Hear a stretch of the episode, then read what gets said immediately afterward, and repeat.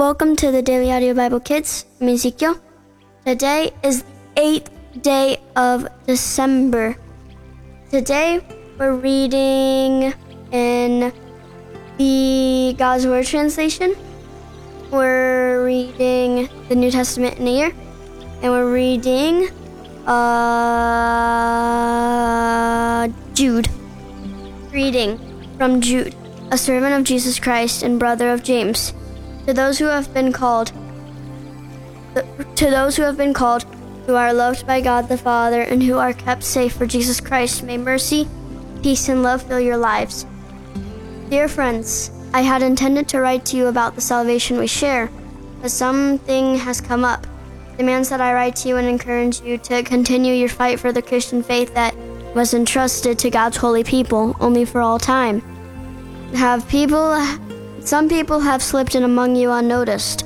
Not long ago, they were condemned in writing for the following reason.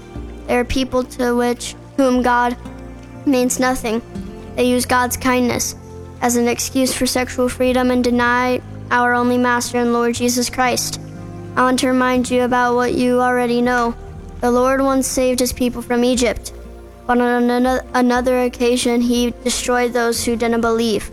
He held angels for judgment on the great day. They were held in darkness, bound by eternal chains. These are the angels who didn't keep their position of authority, but abandoned their assigned place. What happened to Sodom and Gomorrah and the cities near them is an example for us to punish of eternal life. The people of these cities suffered the same fate that God's people and the angels did because they committed sexual sins and engaged in homosexual activities. Yet, in a similar way, the people who slipped in among you are dr- dreamers. They contaminate their bodies with sin, reject the Lord's authority, and result his glory, insult his glory. When the archange, archange Michael argued with the devil. They were arguing over the body of Moses, but Michael didn't dare to hand down a judge against the devil. Instead, Michael said, May the Lord reprimand you. Whatever these people don't understand, they insult like animals, which are creatures of instincts, of instinct. They use whatever they kn- know to destroy themselves. How horrible it would be for them. They have followed the path of, of Cain. They have rushed into Balaam's error to make a profit. They have rebelled like Korah and destroyed themselves. These people are a disgrace at the special meals you share with other believers. They eat with you and don't feel ashamed. They are shepherds who care only for themselves. They are dry clouds blown around by the winds. They are withered, uprooted trees without any fruit. As a result, they have died twice.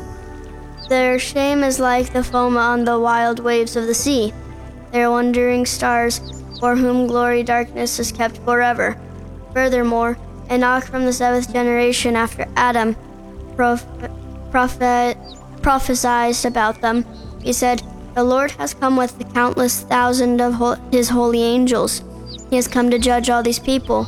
He has come to convict all these ungodly sinners for all the ungodly things they have done and all the harsh things they have said about him.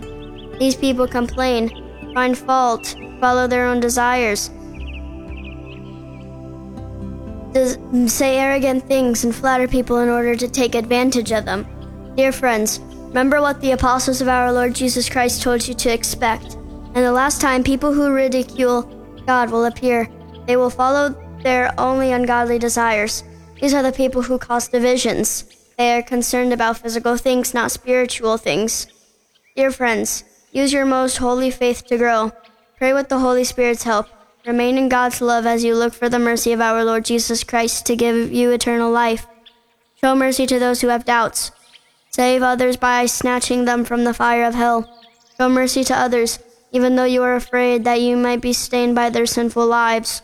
God can guard you so that you don't fall and so that you can be full of joy as you stand in his glorious presence without fault. Before time began, now, and for eternity glory majesty, power, and authority belong to the only God, our Savior, through Jesus Christ our Lord. Amen. May we can pray that we can thank God for the day.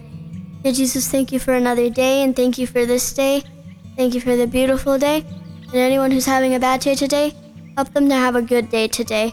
Help them to fix it. In Jesus' name, Amen. Well, that's it for today. I'm Ezekiel. I'll be back tomorrow. Bayi.